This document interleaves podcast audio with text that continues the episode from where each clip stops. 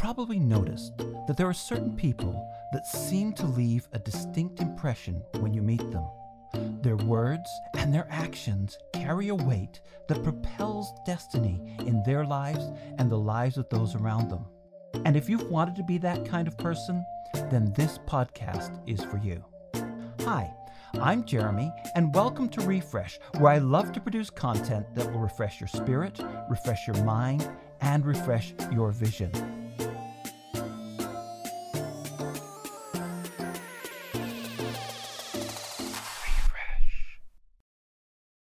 Today, I want you to meet David and Miha Norton. They are church planters and missionaries based out of Cluj, Romania. These are two people that I count as a privilege to call my friends. They're the real deal. They have given their lives to working in Eastern Europe, Asia, and God is just starting to open doors for them in Africa. They are an amazing couple who will inspire you to step out in faith and take hold of the destiny that God has for you. Let's get right to our talk. Today, I am really excited to have here with me David and Miha Norton from Cluj, Romania. This is so awesome because I haven't got to spend time with them for a long time. So I'm really excited to have them here and uh, just want to welcome you. I thought just to start off, I would just give you kind of a lightning round of quick questions, uh, just this five, so that we're not too long, but so people get to know you a little bit. Okay, so you guys ready for it? Yes. Okay, so here we go. First of all, coffee. Black or with cream? Specialty coffee. I can go either way. You can go either way. Awesome. I really like my flat white in the mornings. and I'm learning how to do the uh, some latte art. oh, so really? That when you come over, we'll be able to do some cool latte art for you. Oh, I, I'm looking forward to it already. I like pour over coffee a lot, I- like that- V60 or Kalita. interesting. We're kind of coffee snobs. my next question was pour over or French press? Definitely pour, Pour over. over. I really like French press when I'm in Vietnam in the morning. Mm-hmm. Somehow Vietnamese fruit, some good French croissant goes very well with some French press. Uh, it sounds like it should, right? Everything's all French. Dogs or cats? Cats. Well, that's hard. You can say both if you want. Both. What is your favorite dessert? Ooh. Ooh. Scones. Scones? or any type of dry dessert, like maybe Victorian sponge or something like that. I really like a good apple or peach pie, Hmm. Yummy. a la mode if possible. I'm boring, but it goes well with coffee and tea. there we go.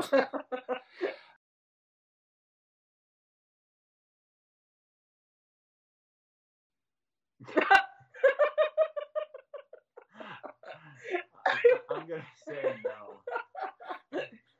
well, who are we to judge? okay, one more. The place you want to travel to most? I really miss being in Asia, Mm-hmm. I Southeast Asia. Yeah, I, I. I, I love the fact that I was able to go back to Asia this January because I haven't been there in probably seven, eight years. Mm. But I also I think that I would like to go to Russia Mm. soon. We were supposed to go there in April and it got canceled. yes. And we're supposed to go to Africa in July and that got canceled. for the first time and it got cancelled. uh, Oh, but we still have so so many years ahead of us to be able to travel the world. definitely. Right now, um, what are you guys doing? What's actually happening um, right now in Romania? We are pastors in Cluj. We have another church we planted in Huedin, and we go there most weeks. And uh, then we have church here in Cluj, and then we do um, international service also. So, are you guys actually able to meet in person, or are you guys still doing video stuff right now? Uh, we are able to meet in person. With restrictions, like there are some regulations. That's why we have to have multiple services too, and with some time distance between them and sanitation and so on, you know. But we're following the rules the best that we can and awesome. mask, mask, taking people's yeah. temperatures. Yeah, all the fun, all the fun things. But the fact that we get to meet is such a blessing, and we do a lot of stuff online too, mm-hmm. because some of the people are not able to come for different reasons and some of the older people they choose not to come if they have especially health problems. So we want to make sure that everybody gets to be connected to church life you know somehow. All right so i just want to go go back and just to, to the very beginning with you guys. When did god become more than just a word for you? Me go ahead okay so um, i think it was 1997 when I started to really have times of special encounters with God. My whole life, I was seeking God. Until that point, I was always going to church like every Sunday, but not really having that revelation of how real God is it was more of a mental picture, mental image, or an image that I would see, a picture that I would see somewhere. But then it really, during a special time in my life, I got to meet the Lord and kind of, you know, really the veil was pulled off of my eyes. Mm. And um, the God that I was seeking my whole life became real to me. So, yeah. Wow So that was 23 years ago. Yeah. For me, I, I grew up in a Christian household. When I was just a very little boy, uh, my dad read to all three of us children a book about a woman who died and went to heaven and came back. It's called Intra Muros. It's a great book. Uh, but she especially described how in heaven we'll know our loved ones and of just how you can swim and not get wet and instead of having grass they have flower mm-hmm. petals everywhere. And just the description she had of it it really put a desire in me to go to heaven. So i started praying every night for a few months that god would allow me to go to heaven. And finally uh, i got up enough courage to go into my mom's bedroom and she prayed with me and peace really came to me and i knew that i would go to heaven when i died but also, I would say when God really became real to me was during the outpouring of the Holy Spirit in Toronto. Mm. I, my parents started bringing me up there when I was probably around 11 or 12 years old, and we went up a lot during its high time. So that was really a time when God revealed himself to me in special ways. Hey, if you're enjoying this content, please take a moment to like or let me know what you think in the comments. And if you haven't already subscribed, why not do it now? Now, let's get back to our chat with David and Miha Norton. Obviously, you guys are a great team. I know that because I've worked with you. Uh, but how did you guys actually even meet? Because you you are not from Romania at all, David. I'm um, uh, and you are Miha, but David isn't. Um, and so so there must have been something awesome to happen to bring you guys together the whole Russian bride thing. It did not happen with us.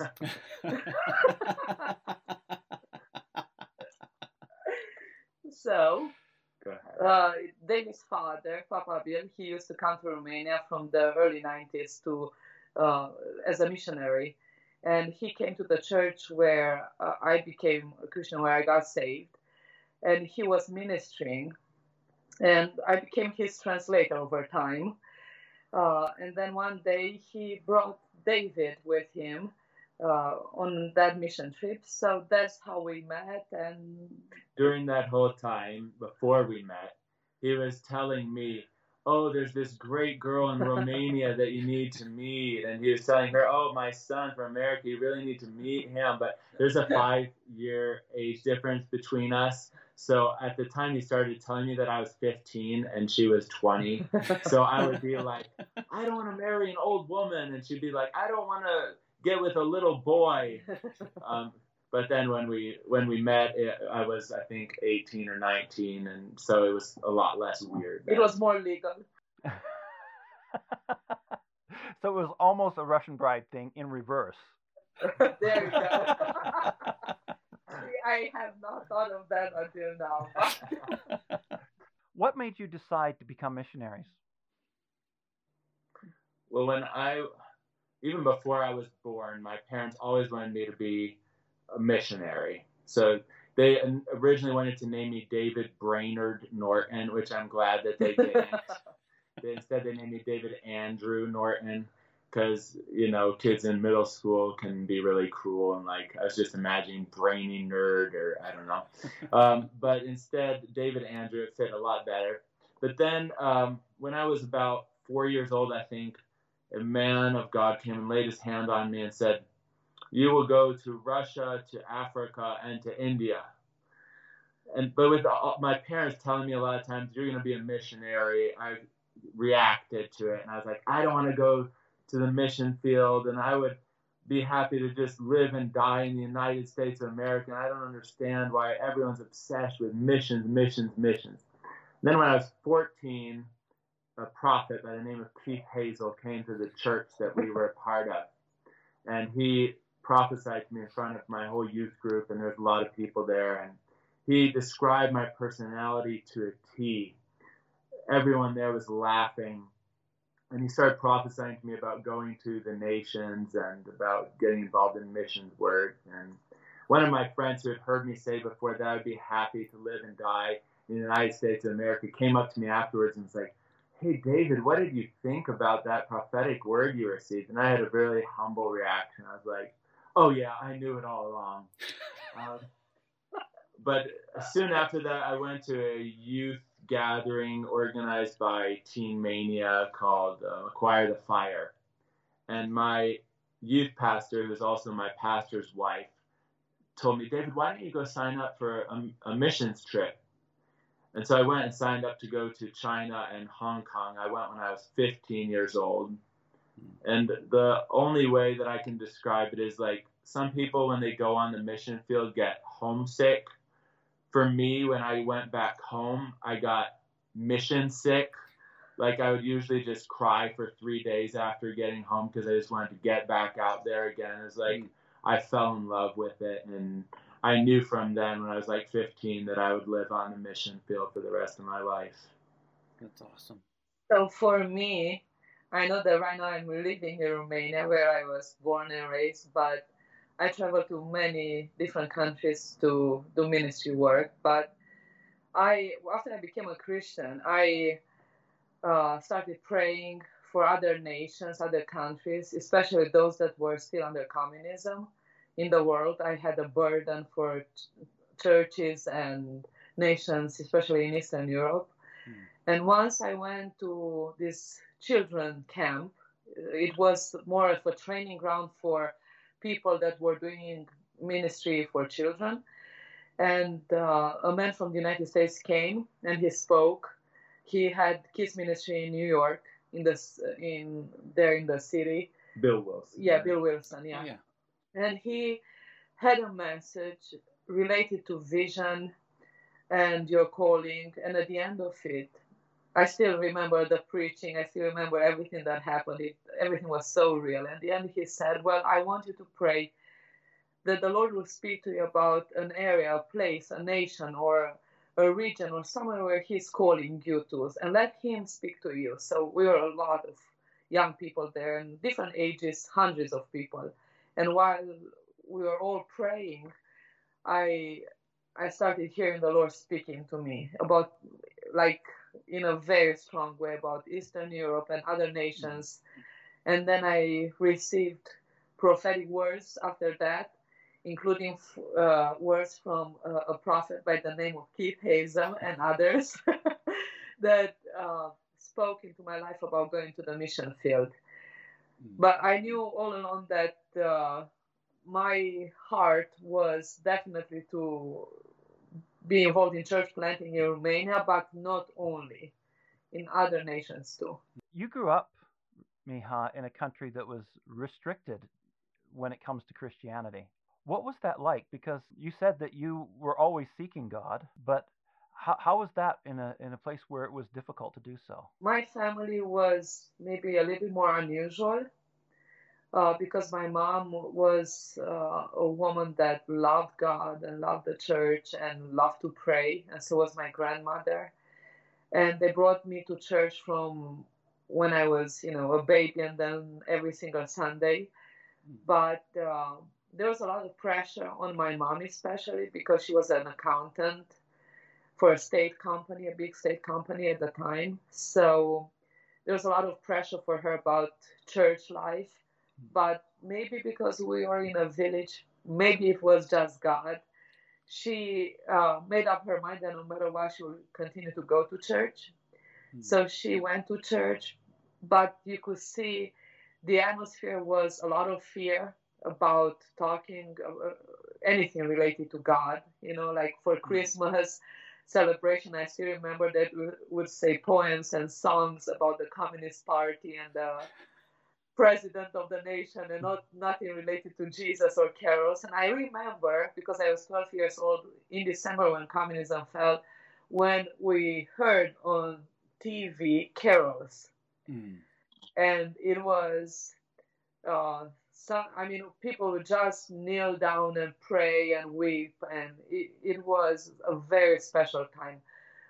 Definitely, the restrictions were very strong and hard for people, you know, in Romania, for Christians in Romania during that time, and many paid a high, you know, a heavy price for that. But for uh, us, being in a village in a smaller community, uh, there were times when I can say that it was easier than other people in the city.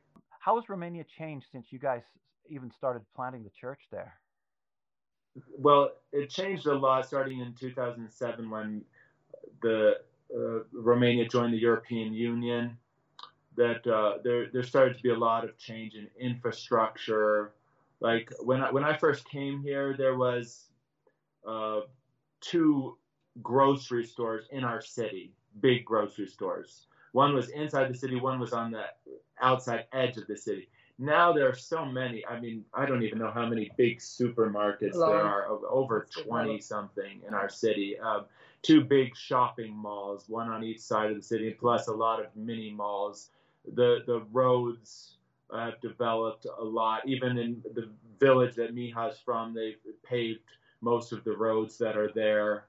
They're uh, bringing septic. So it, it's speaking just from a natural perspective has developed and and changed so much. Uh, in recent years, there's been a lot of also European influence as far Romania used to be a lot more um, conservative in its values, um, but there, has been a lot of more progressive type of uh, agendas being pushed from Europe. I believe, like they, they give a lot of money and stuff to to Romania, but it, it comes with a lot of influence. A lot of strings attached in many ways. Yeah. Yes, but. Uh, we've seen recently like more freedom. There's less of the fear that used to be here about you know your faith, about being different than other people. So there is more freedom.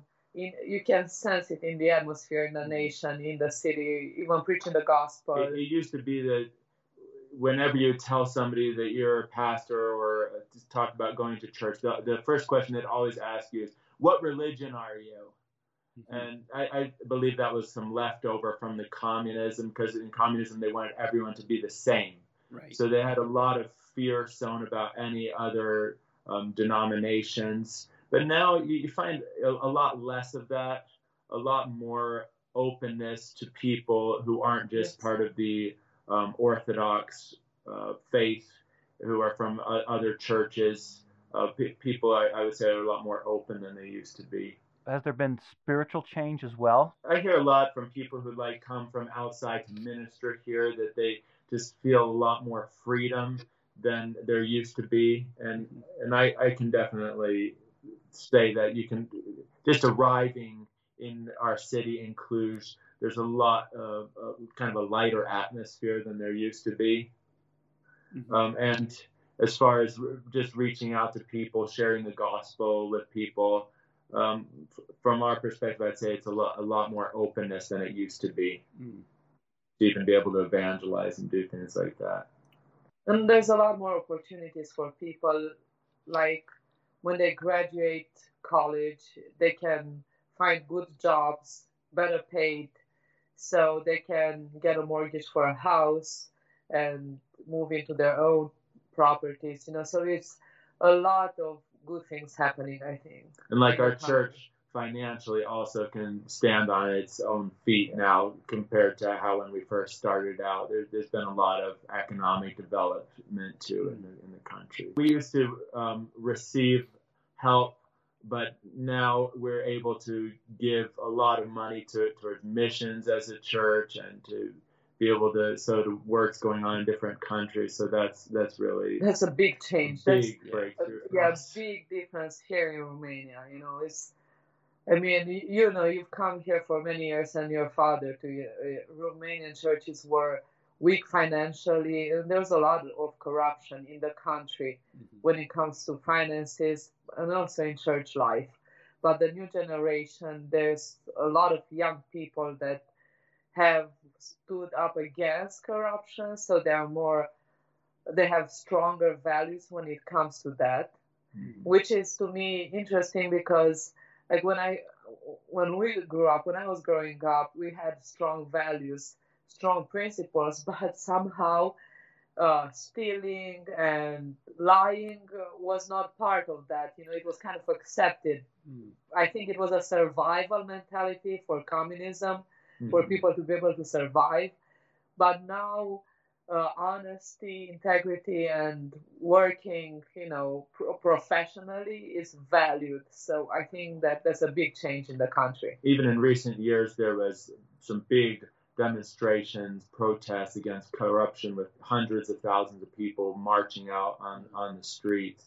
So the, the, there there has been definite change in yeah. that area. I would say for the better. What role has prayer played in your ministry? Well, we we started uh, our church basically as a prayer meeting, and it was me, David, and another missionary lady from the States by the name of Susie Benforado. And the three of us, because when we came from the after we got married, we went to the States for a while, and then we came back to Romania. So when we came back to Romania, we stayed with our friend Susie in her apartment somewhere in Cluj, and we started praying together. So for about two months, we were praying every single day, I think, together, the three of us, about the work that God wanted to do in Cluj. So I think that from the beginning, I start with that. It, prayer was what gave birth to the work and to the church, Antioch Church in Romania, in Cluj. And I, I was thinking how one time we went and visited Miha's sister who, who lives in the States. Uh, her name's Adela.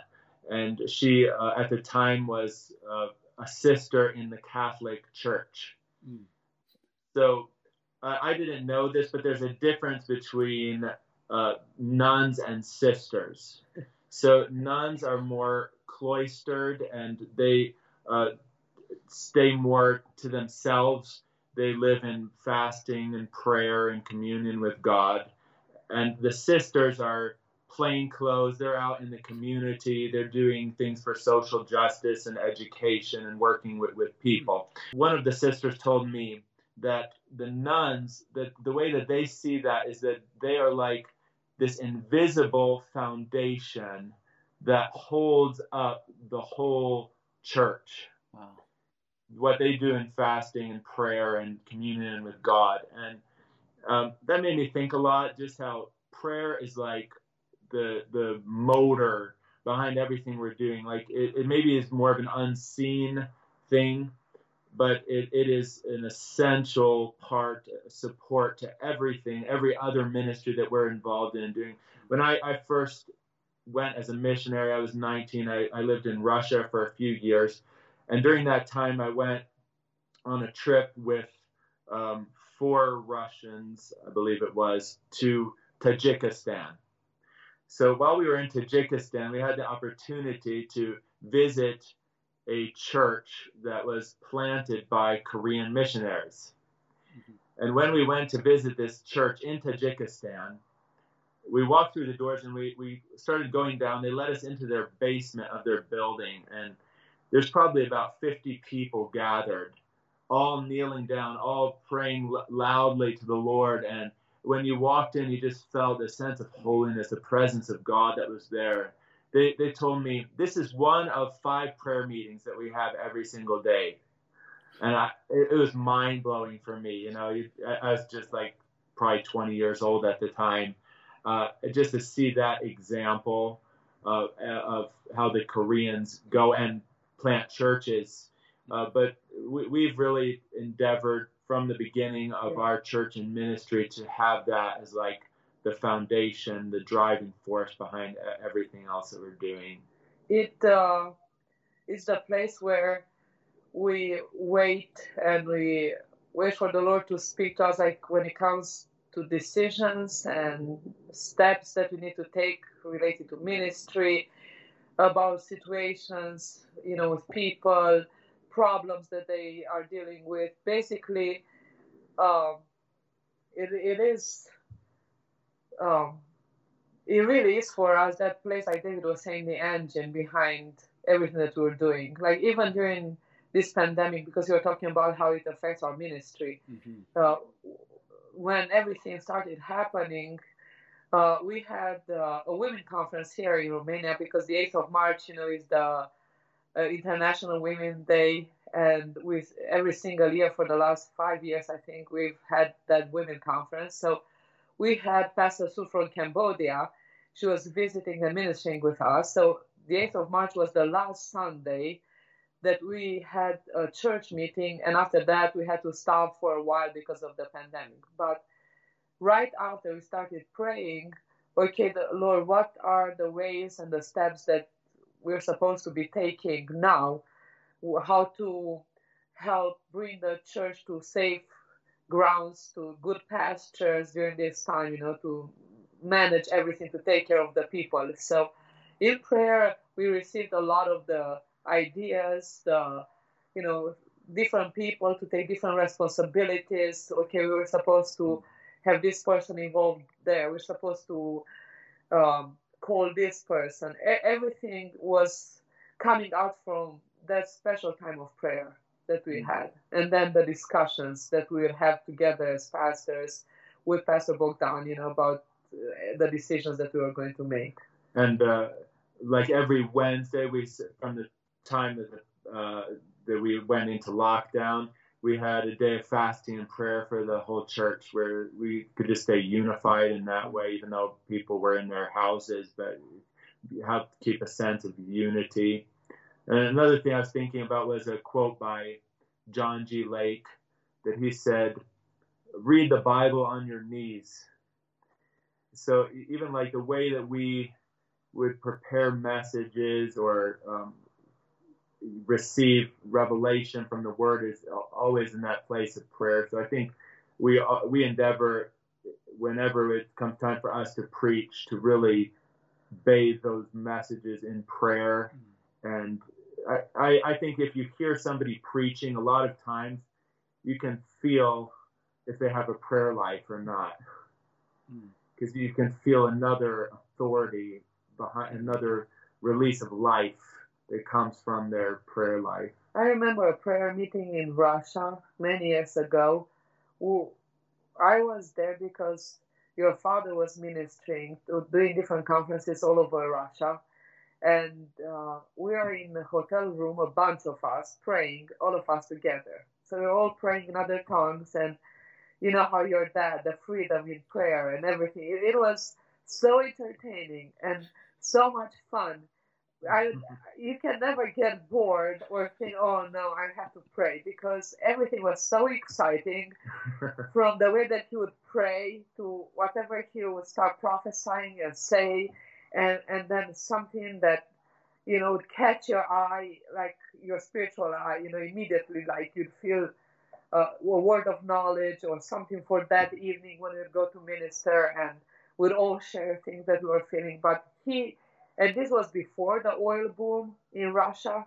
he started prophesying right there in the prayer meeting as we were all praying about all of the oil that is going to be found in Russia and about churches that need to step up and people to get involved in that because God wants to bless the Russian churches.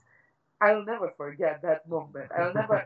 I was still. We were talking recently to some pastors from Russia, and we were sharing about that moment with with the pastors, and I I was like, I realized then how the Lord speaks in prayer, ideas, uh, prophetic words, next steps, things that are going to happen, and then of course we all have the option, you know, to be those that hear only or those that hear and apply. so true. Now, I know that you guys have been to some really spiritually dark places and you go back. When you're in spiritually dark places, often there's a real challenge that actually uh, comes to you. And I'd be interesting just to hear uh, what maybe one of your hardest challenges were and how that prayer was involved in working through that. I think for me, it was the hardest challenge was uh, being in Vietnam in Hanoi. When I landed in Hanoi, it felt and looked like communism in Romania. So all of a sudden, I I felt fear, like anxiety, panic, and like I couldn't breathe. I started feeling sick, like I got all feverish and like not even able to talk and and I'm not the type of person that has panic attacks. To just put it plainly, I, I don't normally freak out about things, but it was just the resemblance between everything. So I went, uh, we went to the hotel where we were staying, and I was lying in bed and praying. And I was praying and praying. I was like, this is not normal. This is something. I could feel the heaviness and uh, the oppression, it, it, was very real. It was as real as our conversation is right now. It was very real to me. And then David's father came together with David because David went to get him, and they all started praying in the room. And uh, then he started telling me, Miha, this is not just something natural. And I said, I know this is a spiritual attack from the enemy and I can sense it. I, I know what it is. And he started praying. And as we were all three of us praying right there, everything lifted and changed. So the whole atmosphere changed just as we were praying. And I mean, those spirits were still there. The apartment buildings looked exactly the same. So the circumstances did not change. But the way that I acted and how I was feeling and how I was dealing with everything, it changed completely. So that's a, one example for me that I can think of when being on the mission field, prayer made the biggest difference. One, one key is, is what you said is we keep going back to the same places. So when, when you are in relationship with people for 10, 15 years and you keep going back, you're able to build also with them in time. So there's some places like in the Himalayas where we go where there's years when we show up and it seems like the leadership are almost on life support. Like they're just barely holding on by a thread. They, they just come and start talking to us about all these crazy attacks and problems they've had with people. And and to be able to come in from the outside and just strengthen them and speak into that situation. And like uh, last time when I was in the Himalayas at one place, they told me about how they had um, this family in the church that was sowing all kinds of division and talking against them as pastors and and so the message is that we talked about a lot while we were there were from the story of Elijah and Jezebel, and they're very applicable to the current situation in that church at the time. And they said after that, the whole situation with that family turned around completely, and there came peace into the church again. Uh, I, I, just remember like sometimes going in um, some of those remote areas in the Himalayas to minister. We would be on like the back of an SUV, uh, open air, and holding on. You know, as we're going on these bumpy mountain roads to the meeting, sometimes for an hour and a half or more one way to the meeting. And I would just put on my headphones and just be praying the whole way there. And I saw that some of the younger teammates who were with us, after a while, seeing me do that, I would look over and I'd see they had their headphones on yes. also. And they were also, you know, just praying in the spirit while we were on the way there. And that was also something I learned from your dad is about, mm-hmm. he said, whenever I would go to minister prophetically somewhere, I would always want to pray at least an hour in the spirit before I go there. Because when I pray in the spirit, it releases prophetic words into my spirit. Hmm. So that preparation and prayers is really important. And also, especially in going to those very dark areas, I almost always try to make it a priority to start by talking there about the baptism of the Holy Spirit. Interesting. Because there come so many people from so many different walks of life to try to minister to them without having that foundation first of the baptism in the Holy Spirit is really difficult. So that that just laying that foundation first makes any other ministry that you do so much easier. We have seasons where when we pray, there's it, it's easier. Yeah. And then sometimes it's a real struggle to pray and sometimes we feel like giving up. What would you say to somebody who right now is walking through one of those those times where they're kind of struggling and saying, I, am not sure about this. I, maybe I should just give up." I remember when I first became a Christian that I I had such a grace to pray for hours every single day, and I would pray and pray, and and then I went to a home group meeting and uh, somebody asked us, okay, so how is your prayer life? And everybody started sharing about their prayer life. You know, someone say once a week, someone said 10 minutes here, 10 minutes there, you know.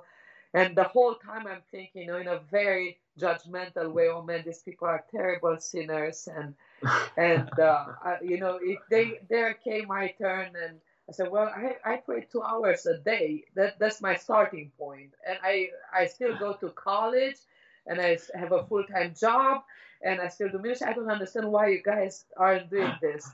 So, and then uh, it took my friend Susie Perforado, that later on helped us, you know, during uh, when we started the church, to talk to me more about the grace of God and how we have different graces. And uh, for me not to be judgmental mm-hmm. and understand people's uh, different walks in life and different gifts and different strengths. I think when it comes to prayer, uh, one of the things that I mentioned that I learned from your dad is that it should never be boring, uh, that we should keep it diverse and keep it real and keep it simple. And sometimes you have to fan the flame, and sometimes it has to be discipline, just uh, pure discipline. But like you know, when you brush your teeth in the evening, there are times when you're too exhausted and you think, "Oh man, I should not brush my teeth." But then, then you think of the dentist and having to go to the dentist, and like it's better to brush my teeth than go to the dentist. or uh, you know, so it's like taking a shower in the morning and putting on your clothes. It has to also be part of our routine in some way to to make it a part of our routine, even though it should not be too familiar, but still fresh in our lives. Mm. Just like you know, you don't wear the same clothes every single day uh, for a whole month. Uh, you you change a little bit, but I think that uh, it should be our daily bread. It should be our uh, spiritual bread. Something that we realize, okay, I need to eat. I, I don't. I never understood the people that say I forgot to eat today because it's like the first thing that I think of when I wake up in the morning. Where's my food? And but uh, so it's just realizing that our body needs nutrition and good nutrition. We to be able to be strong and to be able to not faint on the street. You know that our spiritual man that we don't see with our physical eyes it needs food. It needs to be strengthened. It needs the word of God and it needs prayer. And uh, even though we don't see it, it makes our spiritual man stronger every single time when we do that. And that's, uh, you know, when we, we look at people sometimes, you know, we can see, okay, a, a different type of handicap if they have it, or a different problem if they have it, or somebody is shorter and somebody is, you know, taller. But we don't see our spiritual man with our physical eyes. And I think that God wants us to be giants in our spiritual, in our spiritual man, no matter how we look on the outside. And that comes with discipline and it comes with uh, keeping it fresh and always staying connected in prayer in the Word of God. When I was about 16, one day I was praying at, at my uh, parents' house in California, and God spoke to me right when I start, was started praying and said, David, you pray in English too much. And I, I didn't understand what what God was trying to speak to me. It took me about an hour to figure it out. I was just stand, standing there trying to figure out what is he trying to say, and was that he wanted me to pray in the spirit more, to pray in uh, tongues more. So I I started to endeavor to have an increased percentage of my prayer life to be praying in the spirit, and I, I started asking a lot of of men of God, women of God that I would meet like what percentage of the time would you say that you pray in tongues versus praying in with your understanding in your own personal prayer life? And most of the people that i asked that like people that i respected would say 80 to 90 percent of the time that they pray in the spirit compared to praying with their understanding so as i did that it revolutionized my prayer life and brought so much more life and so much more ability to hear God speaking to me. Uh, so I, I encourage people sometimes say, "Oh, I feel like my prayer life is boring and um, I don't feel a lot of life in it." To increase the percentage of time that they are praying in the Spirit, or if they haven't yet received their prayer language, that I'd pray for them to to receive that also. And uh, it's kind of, I think prayer is kind of like going to the gym. When you start doing it, you can have you have a lot of like um, sore muscles and uh, it, it, for the first week or two that you're going to the gym it's more painful but the more that you do it uh, the easier that it gets some of the times, just that initial push of getting started that gets like getting over that first speed bump that, that can take more effort but then as you keep going with it, or like dieting also. When the first few weeks of dieting can be painful, uh, but it does get easier as your body adjusts and get gets used to it. And another thing I encourage people about regarding their prayer life is the importance of corporate prayer. Hmm. Like we would have a, at least once a week a prayer meeting at the church, and I would tell people come to that prayer meeting because it's there that you can learn how to pray from people who've already been doing it for a while and have some experience with it. And we also corporately together get a breakthrough at that prayer meeting that then you can carry with uh, yourself for the rest of, of the week when you're home praying by yourself. So when I was growing up, I uh, helped my grandparents on the farm a lot in the village. And in springtime and sometimes even in the fall they would already start working the ground. And ground breaking with a plow and a horse is not easy so i i was doing a lot of that helping them you know working on the farm with the horse and the plow and then planting the seeds. And then you have to work you know to help with those plants. And only in the fall you'd have a harvest. So we have to, I think, realize that um, that God hears us when we pray, even if we don't feel it, even if the answer doesn't come tomorrow. Sometimes some prayers get answered later on, but it doesn't mean that God did not hear that one prayer. So I think many times people get discouraged because they don't see answers to their prayers right away. Mm-hmm. And I always think of Daniel in the Bible, you know, when the angel told him, from the moment when you prayed, your prayer was heard, but there was some things that happened in the spiritual realm that you did not see, Daniel. but that's why it took longer for the answer to come. So I think that one way that we can encourage ourselves, and we need to encourage ourselves in the Lord, like David did in the Bible, we have to do that. Uh, is re- remind ourselves that okay, God hears me when I pray. He will answer in the way that He sees it fit and in the right timing. Mm-hmm. And to put that, to have that trust that me praying develops that connection with God. Uh, that is gets the trust it gets stronger and stronger. My relationship with him becomes stronger. And it does not matter the answers when they come or if they come. Hmm. yeah. I, I agree. It's the relationship that's important. It's the relationship that's important. Yes. Yeah. yes a lot of times when i'm teaching about prayer i like to talk about how prayer is creating with God. It's partnering with God to bring something into existence. And so, right now, what is on your heart to partner with God to create? Well, we uh, have uh, church buildings that we rent. We have them all the time, but we are believing God for building for the church. That's definitely one thing. We haven't had children yet. I would definitely like to see us having children. Mm-hmm. I uh, I'm praying a lot about other churches that in other cities that we are going to plant.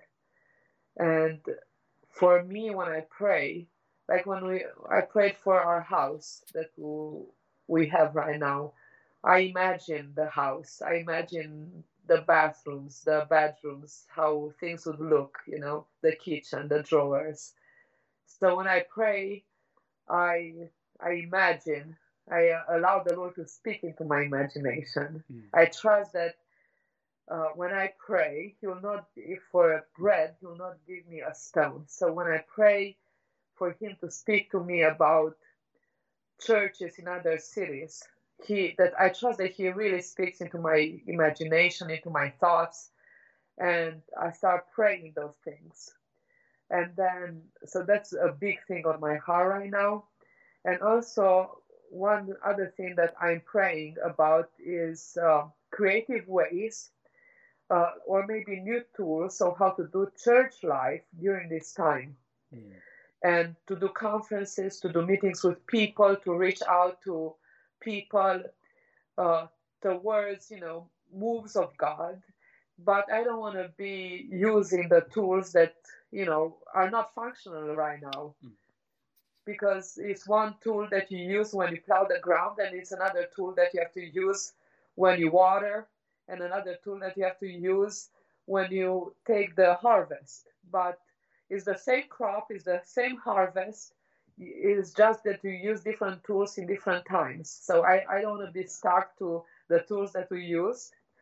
Uh, I, there are different tools in the scripture that we can use that we have not used. So I want to discover new things that God wants the church to use during this time. So this is one of my main thing right now. That's awesome. That is so awesome. Thank you guys so much. I really appreciate you doing this. And uh, thank you. Thank you for this opportunity and to we, get to see you and talk to you. It, it, was just such a joy. You have no idea. And next time we'll have to have you do something virtually for our church in Romania. I would love that. And prophesy over about 200 people. I would actually love that. We're going to say goodbye for now. Yes. Okay. Yeah. Thank you Thank again. Thank you very much. Bye. As you can tell, we really enjoyed our time together. You can also watch this video on YouTube. I will put a link in the description. That's all for today, and until next time, keep looking upwards and keep moving onwards. And I'll see you in the next podcast.